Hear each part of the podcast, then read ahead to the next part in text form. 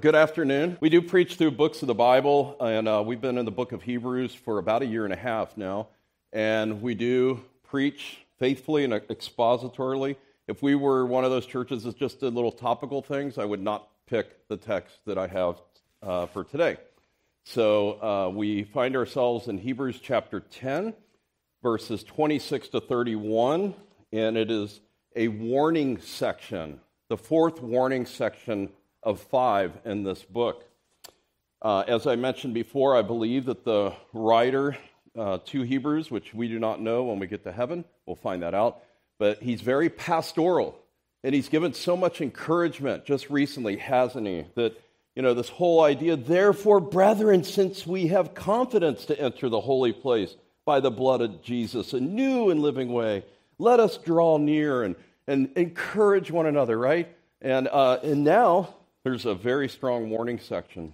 And uh, so uh, we need this warning.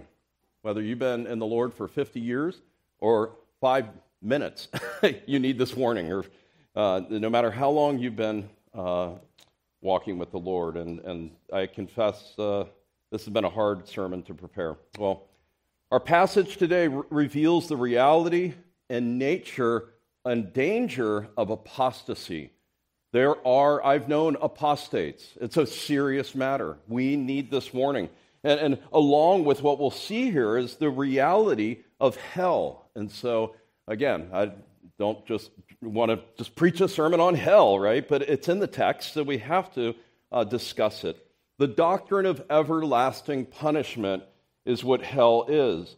Now, there's different views about hell. For example, a fellow by the name of Chuck Pinnock says, I consider the concept of hell as endless torment in the body and mind outrageous doctrine, theological and moral enormality, a, a bad doctrine of tradition which needs to be changed. I hope that does not describe anyone in this room. Okay, that's a complete denial. There's others who say that the punishment and destruction language of hell is that we eventually cease to exist. Annihilationism is what, it, what that's called. But I'm here to tell you that the Bible talks about the reality of hell. First of all, we have an everlasting soul. Just as we are promised everlasting life, aionios, it's the same word in the Greek, uh, everlasting life, there's everlasting judgment. Okay?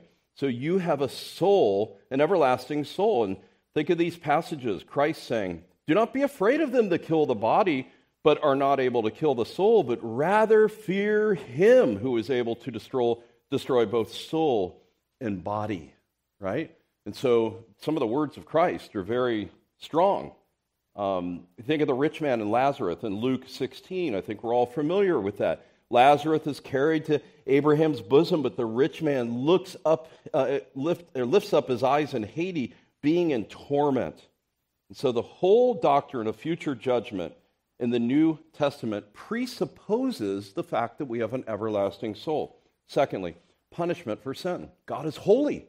And if you don't repent and you're not covered by the blood of Christ, you will be punished. Romans 2, verse 5, the Apostle Paul writes, But because of your hard and impenitent heart, you are storing up wrath for yourself in the day of wrath when God's righteous judgment will be revealed. Thirdly, the Bible discusses what this torment would look like a gnashing of teeth, outer darkness, complete darkness, um, being alone. And so you can't hold a biblical view of the triune God if you take this element out. In other words, how you view God and his wrath against his enemies through everlasting punishment. Is God a God of love? Yes, that's the right answer, right? He is a God of love. Uh, but listen to the summary. J.I. Packer in Knowing God, I, I summarized a larger quote, but um, God's anger against sin is right and a necessary reaction to moral evil, right? You'd agree with that. And God, who did not react, a God who did not react, um, did not react in anger to evil in this world, would not be morally perfect. Jonathan Edwards um, preached a famous sermon. Some of you know it Sinners in the Hands of an Angry God, right? I think most of you know it. Um, And some people are wrong when they think of Edwards just, you know, standing up there and just berating and scaring these people. But actually, church history tells us that he was very meek and he read that sermon. He just simply read it, which points to the fact that it was the Holy Spirit, those people that, that, that basically all practically said, What shall we do? I mean, they were trembling in their seats. And Jonathan Edwards, as it were, as one commentator said, gave them a whiff of the sulfurs of hell that they might deeply inhale the fragrances of grace. And so, to balance that out, right? So, today we're going to learn about the nature and the consequences of apostasy. Uh, previously, the, the writer has described it as a falling away from the living God. Let's read the text together.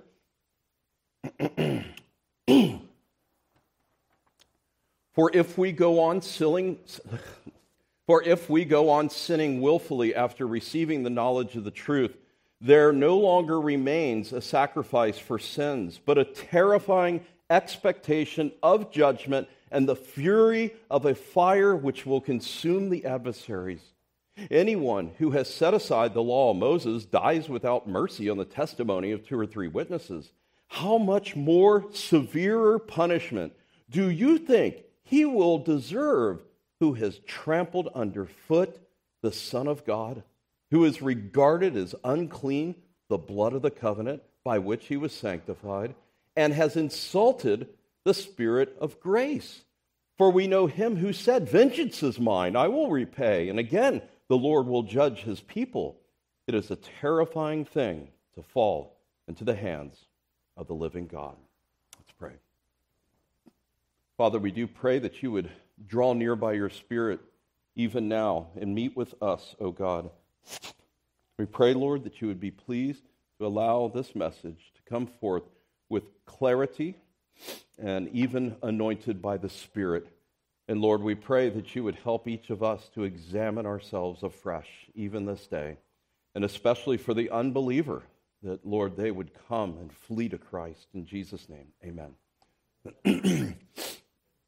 Well, I've mentioned verses 19 to 25, that encouraging paragraph, one long, complex sentence in the Greek. Uh, we spent three weeks on it.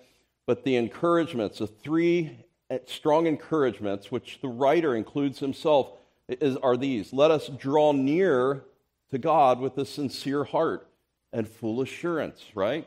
Secondly, let us hold fast to the confession of our, our faith. And then let us consider how to stimulate one another. Let us consider that requires mental effort. We talked about last week uh, to actually think ahead of time because we all need those spiritual pokes of which I, I talked about last week. And, and the idea here is uh, of the assembly is the idea of congregating and the congregation itself.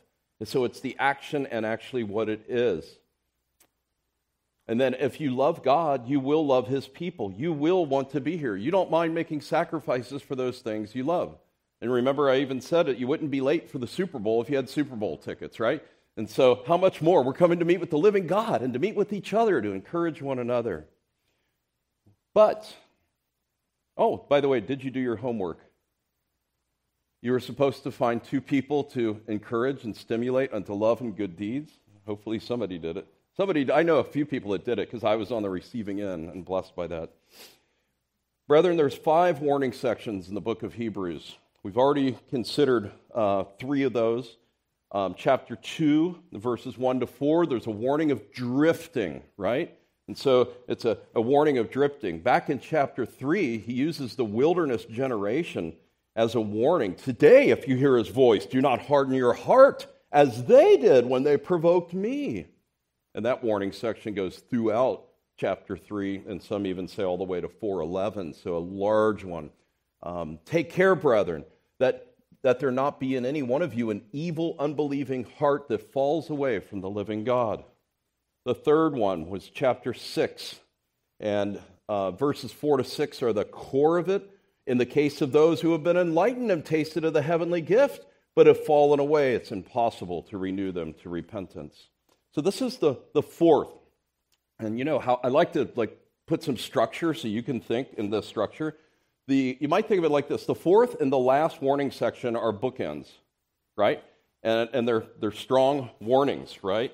The last one you'll see is um, see to it that you do not refuse him who is speaking. So it's God speaking. And here is uh, the strongest one, but it's between bookends. But then in the right immediately next week in, in verse 32, you know, but remember the former days when after being enlightened you endured with great conflict and sufferings. He goes right back into encouragement.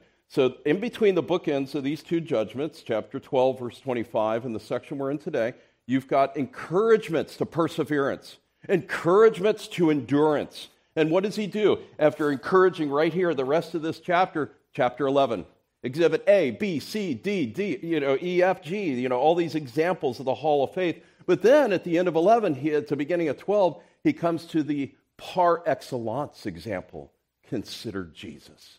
Consider Jesus, right? And then gets to that other warning section. That's just something about the structure. Brethren, we need this warning. Remember, chapter 5 to chapter 10, 18 was setting forth Christ as the great and final high priest, replacing the Levitical order according to the order of Melchizedek. And then from 8 to 1018 is setting forth Christ as the superior covenant sacrifice, right? And so those two things taken together and those truths, that's when he gets to 1019 and this encouraging paragraph. And so, in light of those two things, there's an appropriate response drawing near to God, holding fast to your confession, not forsaking the assembling. That's the appropriate response. Now the writer gives us the inappropriate response to those great truths, okay? So hopefully that will help as we. Uh, by the way, there is an outline in your um, uh, bulletin there if you want to follow along. It's a very difficult passage, and we must compare Scripture with Scripture so we're not lopsided. Um, even our Confession of Faith, 1689, uh, chapter 1 and verse 7, talks about that so it's important that we do that, and it's a very difficult passage to preach. I spent a lot of extra time till, up till 7:30 last night. Um, we love to speak of God's grace. We love to speak of God's love, but warning sinners of apostasy and God's wrath is not as popular. And sadly, in the news, even this week, and I'm not making a judgment on this man's soul, Ravi Zacharias and the reports that came out, and um, uh, uh, really uncovering lots of horrible behavior as he was a Christian apologist. You know, when you, when you know somebody for 10 years and they've been married for 32 years and they're serving in the church and all of that, and, and I've had fellowship many, many times, a particular man, and after 32 years falls in love with somebody in his workplace at the hospital, leaves his wife, leaves the faith, gets married, and a total apostate. We've had a few even in this church that has was baptized and then denied the faith. Um, and so this is a, a warning. We need this warning. so my purpose is simply that we would be warned, but that we would examine ourselves and that we would, those of us who need to, we would find comfort in the finished work of Christ. So our first of four points today is apostasy is turning away from God permanently. Turning away. The apostate rejects the spiritual privileges he has had. And notice the very first word in verse 26 for that connects us to the preceding exhortations. The writer is very concerned. Notice how he says, not forsaking their own assembling, as is the habit of some. Okay? And so he's concerned that these some might continue to go astray and, and ultimately prove to be apostates. So his intention is to awaken them, to pull them back, to tell them how they need to be under the means of grace in the context of the local church. He says here, if we go on sinning willfully in the New American Standard, it's deliberately in the ESV and the NET and other translations. But listen, it's in the emphatic position, okay? That means it's at the very first word in the Greek, okay? So uh, that, that's the writer's purposely putting emphasis on that. Again, the writer uh, to the Hebrews is, is specific and in a pastoral manner, he includes himself, as you see here. For if we, right, it's a general, I'm including myself, right? If we deliberately sin, right? There's a danger. So, who is an apostate? Well, somebody that's enjoyed spiritual privileges, somebody that has, if we go on sinning willfully after receiving the knowledge of the truth. What's the truth? The truth is the doctrine of who God is, who Christ is, right? And the knowledge of the truth is epigenosis, so it's an intensified form of the normal word for knowledge, and it means a thorough knowledge. So, so you've, it's not just somebody that kind of visited a couple times and just never came back. We're talking about somebody that was engaged in the life of the church and studied the Bible and knew the Bible. That's scary, right? What else? Let's, let's, let's, let's pull out a canvas and apply brushstrokes, okay, and paint the apostate without the features of the face. It's not just a passing acquaintance. He had a true knowledge, a truth of the gospel. He understood something of the person and work of Christ. He even made a confession of faith and maybe, and most likely, was baptized at some point. What else? He sins habitually and does not repent. 1 John 3 9 says, No one who is born of God practices sin. That means continually habitually because his seed abides in him and he cannot sin because he's born of God. By this, the children of God and the children of the devil are obvious. Anyone who does not practice righteousness is not from God, nor the one who does not love his brother.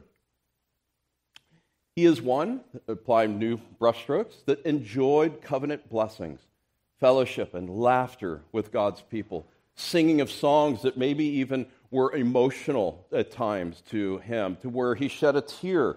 My chains fell off, amazing grace, singing that with emotion, and yet ultimately realizes that he's not truly in Christ. The worship and fellowship with God's people, and, um, and like we said, that's the proper response to the new covenant priesthood of Christ. And just, I thought, I think this bears mentioning. When you miss the meetings of the church on a regular basis, you are more prone to drift away. But it's a cycle because when you drift away, you're more prone to miss the meetings of the church. You see how that works? It's a cycle. I was meeting with a, a friend, a, a, good friend, and for lunch about two weeks ago, and um, he was hindered from attending church worship for six months. And he told me, you know how you always warn of that? He goes, I experienced it firsthand. It's hard. I'm more prone to sin. I'm more impatient. I, like, not being under the means of grace affects you if you're a true Christian. William Lane, in his commentary, says to neglect the gatherings of the assembly displays a contemptuous disregard for the benefits of Christ's sacrifice. Now, I want to make it clear. I know we're all hindered sometimes, right? There's things that come up or whatever that maybe cause us to be late. Um, but we're talking a regular pattern here, right? That's what he's talking about. This is not referring to believers who struggle with sin, even maybe a besetting sin of one, of one nature or another. Whatever your besetting sin is, if you're crushed by that and you come on your knees weeping before God, seeking forgiveness, that's a stark difference. This is referring to those who reject the authority of a holy God. This is, a, this is, this is talking about those who, who raise their fist at God, as it were, and stubbornness, and they persist in their sin. You see the difference, right? Well, second subpoint, he made a profession of faith, but was never truly saved. The apostle Peter in 2 Peter 2:20 says this, "And if after they have escaped the defilements of the world through the knowledge of the Lord and the Savior Christ, and they are again entangled in them and overcome, the last state has become worse for them than the first. For it would have been better to not have known the way of righteousness than after knowing it, turning back from the holy commandment delivered unto them." What the true proverb says has happened to them. A dog returns to his own vomit, and a sow, after watching herself, returns to the wallow in the mire. What are some examples of apostasy? Think of the wilderness. Um, those they were on the wilderness, of which the writer takes chapter three and spills into chapter four those warnings. If you hear his voice, don't harden your heart What about Judas? Talk about the spiritual privileges. I mean, not only did he have the privileges of, of being together with those that love and fear God, but he was together with Christ himself. That's probably the par excellence example. He saw it all. You know, some people say, if only I had more evidence, then I would believe. If only I, I knew, if only I had evidence that, that God was real, then I would believe. Judas had it right in front of him for three and a half years, right? Also, the fool who spurns God's wisdom, Proverbs 2, verse 13. Excuse me. For those who lead the path of righteousness to walk in the ways of darkness, who delight in doing evil and rejoice in the perversity of evil, excuse me, whose paths are crooked and are devious in their ways. Psalm 14, we sung it earlier uh, from the Psalter. The fool has said in his heart, There is no God. What about evangelicals who abandon the faith? Even seminary graduates who forsake the faith, they go back to Rome, they want the liturgy and the candles and the smells and the bells. It happens. It happens a lot in religious and theological circles. I mentioned this before, but about a year ago, a man reached out and um, through the church and is selling his library. Right, lots of theological reform books, the good stuff. Probably a lot that I, a lot I had already had. But I had to say, so you just moved to San Diego from Pennsylvania. Well, what church are you going to? He told me he lived in El Cajon. Oh, I'm, I'm not going to church. I've denied the faith. That's a sad example of an apostate. Jesus talks about in the parable of the soils that, that sometimes people can spring up, right? There's, there's signs of life, but the sun comes and withers away their faith. They're terrifying, other terrifying examples. But I want to be clear that if you profess Christ and you're trusting in the finished work of Christ and what he's accomplished on the cross, and you're believing that, that God the Father placed all of your sins upon his Son and that he paid for them all, you are secure in Christ. It doesn't, but, but, but, but, uh, but there's even some that are not believers. That doesn't mean that, that you haven't come to Christ yet. That doesn't mean you're apostate. You can still come and embrace him. In 1938, around the year I was born, I'm kidding, uh, in 1938, there was a, a, a horrible uh, hurricane that came through uh, Long Island, New York. And anyway, there's this story. It's a true story, actually. A man lived in Long Island. He ordered a barometer from the finest mail order company there is. He took it out of the package and he's looking at it. It says hurricane. And he's, he's banging on it. It still says hurricane. Still says hurricane. He went inside, wrote a mean letter to the, to the company complaining, You sent me a defective device. Well, the next day, when he re- returned home from work, the barometer was gone, and so was his house. it was the Great Hurricane of 1938, Long Island Express, Category 3. What's the point of that? What we think cannot happen may happen. So don't make shipwreck of your faith. Our second point, and picking up the speed, the alarming results of apostasy. Look what it says in the text there that, that if we go on sinning deliberately after receiving the knowledge of the truth, there no longer remains a sacrifice for sins. Because he willfully rejects the sacrifice of Christ, there's no way for him to obtain forgiveness and a clear conscience before God. He, he can't go back to offering bulls and goats. The writer has already displayed that. And there's a big difference between those who maintain their trust in Christ and look to that finished sacrifice when they sin compared to those who repudiate God's gracious provision in his Son. In verse 27, he, he faces a fearful judgment reserved for God's adversaries but a terrifying, so no longer a sacrifice for sins, but by contrast, a terrifying or fearful, I like terrifying better, it's a valid translation, a terrifying expectation of judgment and the fury of fire which will consume the adversaries. Those who reject this gracious provision of the great final covenant sacrifice Sadly, there no longer remains any sacrifice for sins. God has shown beyond a doubt that He judges sin. You pick up the Bible, you look at Genesis 1, and you start reading, and how far do you get in before God destroys the whole entire earth except for eight people? What is it? By Genesis 6, it's saying the intent of man's heart was, was wicked continually, and God wipes them out. You go a few more chapters, you get to chapter 18 and 19. Sodom and Gomorrah, right? The sexual immorality, the wickedness, the homosexuality.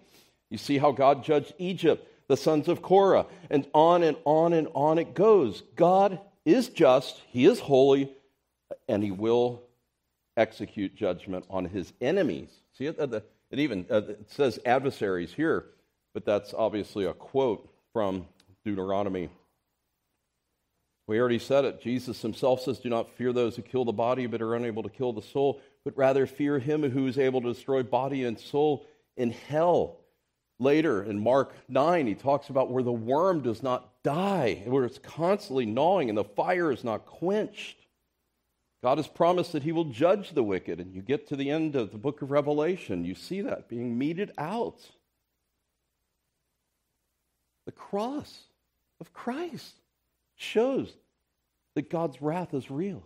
It's a wrath against our sin because we're fallen and our great great granddaddy Adam, right? So we are sinners by practice, but we're also sinners by nature. And the cross demonstrates as he poured out his wrath upon his own son, a substitute for us. Charles Spurgeon says the atonement of Jesus proves God's wrath is not a mere trifle. Otherwise, there would have been no need for a Savior. Not only the judgment that awaits the sinner who receives this verdict, but also the execution of the judgment is, in view here. And, and I think the writer has Isaiah 26 11 in mind.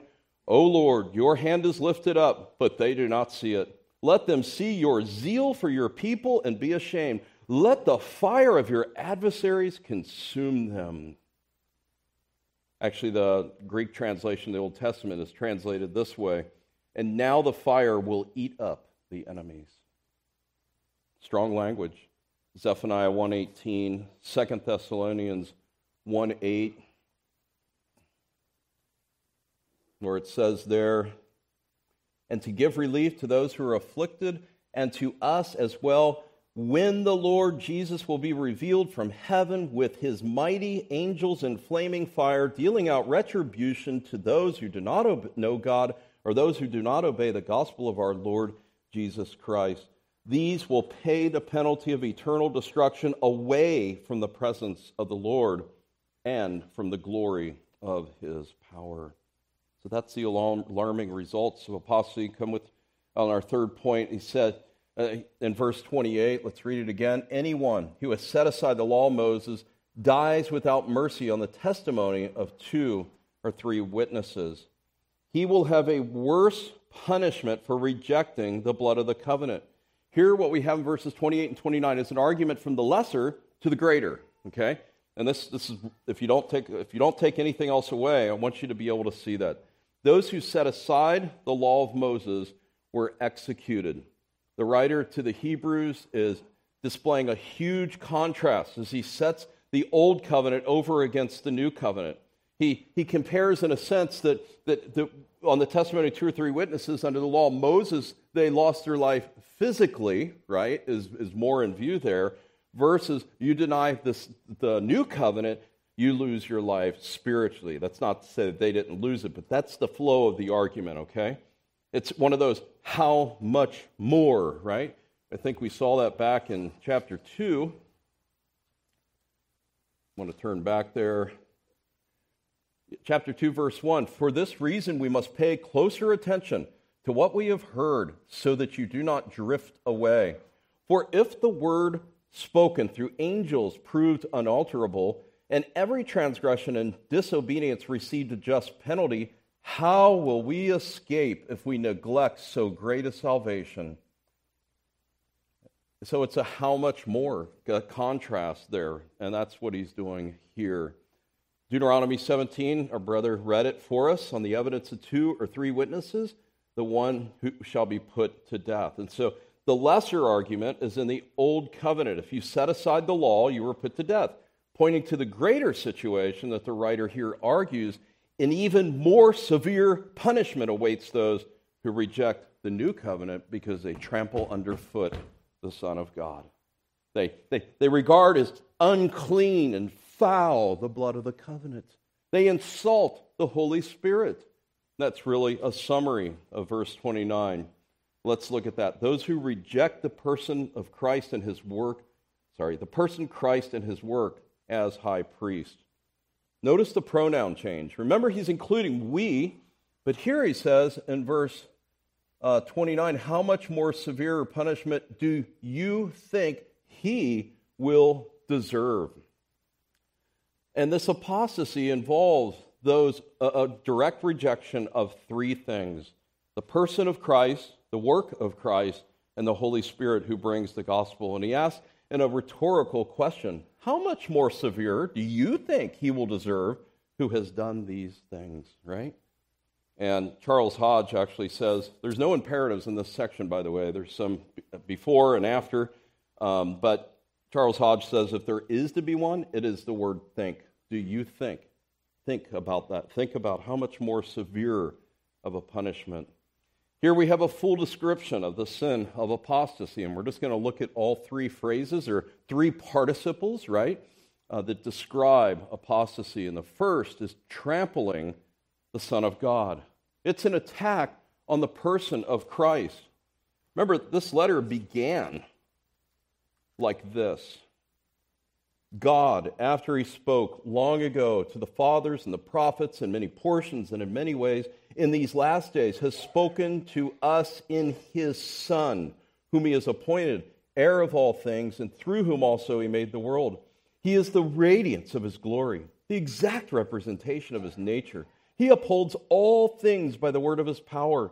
And when he has made purification for sins, he sat down at the right hand of the majesty on high, having become much better than the angels, as he inherited a more excellent name than they. What is trampled underfoot is regarded worthless, right? What, what you step on, it's dirt, trash, whatever, it's worthless. And that's the idea. William Hendriksen puts it like this So the sinner figuratively takes the exalted Son of God and grinds him to dirt. To trample, to spurn, to treat with contempt. And, and the writer is, has spoken of the Son of God. He uses that definition here in this text. Son of God so many times. The superiority to the angels, the superiority to Moses, the superiority to Aaron, to the Levitical order, and all of that. And the apostate tramples underfoot the Son of God. John Calvin said, To treat him with scorn, by whom we are endowed with so many benefits, is an impiety, impiety extremely wicked. Secondly, regarded the blood of covenant profane. This calls our attention just back. This is in recent, um, just the last couple chapters in 920. This is the blood of the covenant which God commanded you. That's the quotation from Exodus 24, where the first covenant was um, inaugurated. And but here it's the idea of just treating that precious blood as common. This has to do with counting the work of redemption accomplished for God's people as profane. It points to the sacrificial death of Christ. So when you see blood of the covenant, even in the Lord's Supper, that's what we say when we take the cup, right? And so Jesus applied those own words. So when you see blood of the covenant, it's the whole work of Christ. Now, what about this phrase, by which he was sanctified? By the way, if, listen to my sermon on Hebrews 6, um, 4 to 8. If you want to hear the differing views of these warning passages, I just couldn't cram it in into this one again. But, uh, but I will say this that those who say you can lose your salvation, which is heresy, mark it well, um, th- this is one of the verses that they use by which he was sanctified. Oh, he must have been saved, right? That's, that's what some would conclude. No, that's not what that's saying. It could mean two things, and I lean towards the second one. It's the idea that the new covenant sacrifice that the apostates reject as profane is the very thing that actually saves us and sanctifies us. So, the very thing by which he could be saved, he's rejecting. Secondly, it could refer to Christ being perfectly set apart. That blood of the covenant by which he was sanctified, um, it could refer to that. John Owen says that uh, who think that the Son of God, who is sanctified, set apart through the blood of the new covenant, just as Aaron was set apart unto God as the priest of the old covenant. So you could take it either way. Uh, it's not losing salvation. That's my point. And then thirdly, insulted the Holy Spirit. 914, the writer uses the Spirit often. How much more will the blood of Christ? There's another one of those how much mores. The blood of Christ, through whom the eternal Spirit offered himself without blemish to God, cleanse your consciences from dead works to the living God. Remember, the writer told us just back in 1015 the Holy Spirit is the one who testifies to us when he quotes the new covenant promises there. Back in chapter 3, when that lengthy quote to Psalm 95, he says, Do not, I forget how he says it, but it's the Spirit speaking. and he quotes Psalm 95. So the apostate insults the Spirit. The uh, Peter O'Brien says the adjective eternal in front of that suggests an eschatological realm with the Holy Spirit. Act, activity, whom, who anointed Jesus, his activity, who anointed Jesus as high priest, and every aspect of his ministry and even his sacrificial death. So, this insulting the Holy Spirit is probably related to the unpardonable sin, right? Blasphemy of the Holy Spirit I look at those as being close together. And those who reject Jesus obviously are going to reject his spirit.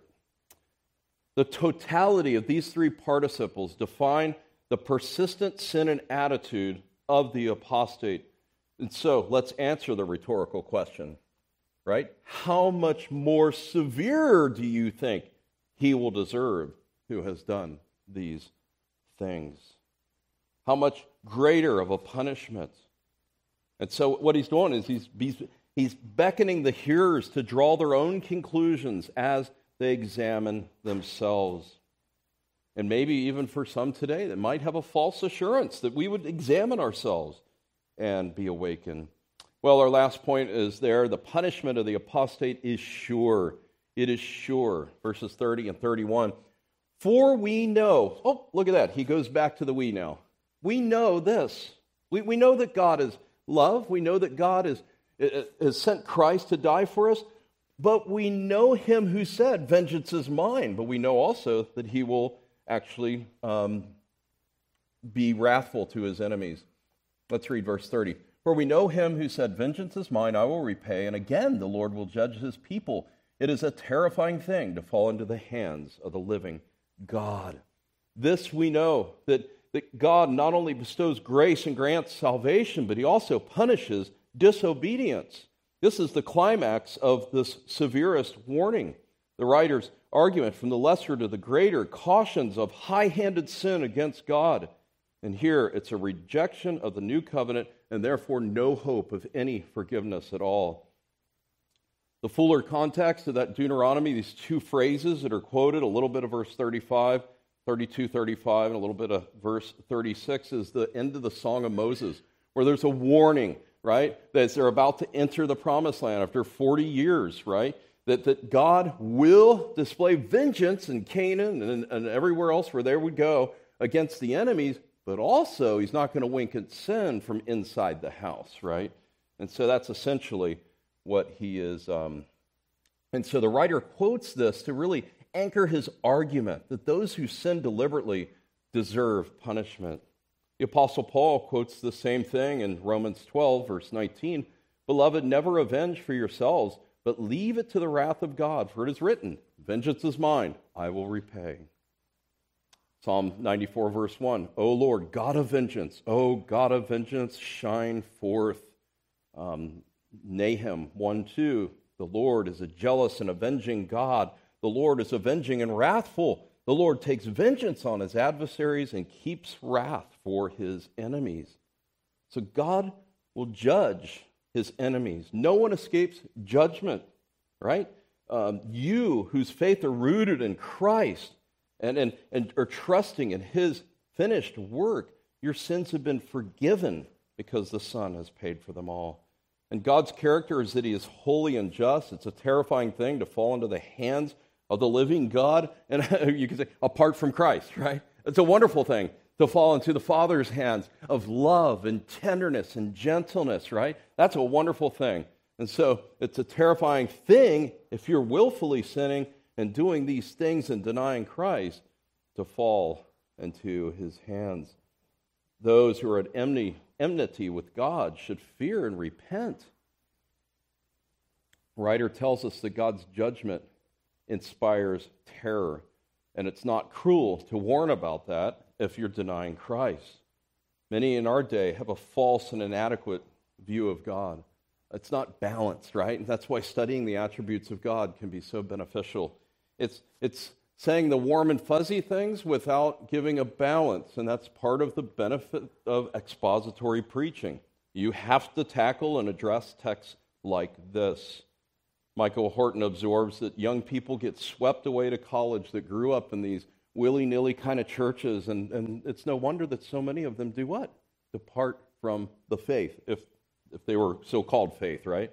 They walk away from church. They don't want anything to do with that. It doesn't fit the reality that our God is a consuming fire. Later, Moses will say in chapter 12 and verse 21 that he says, Indeed, so terrifying was the sight that Moses said, I tremble with fear. But as a pastor, the, the writer here, he warns the wayward, but he encourages the faint hearted. You, you, you see, you might lack assurance of salvation today. And you might even be doubting have I committed the unpardonable sin?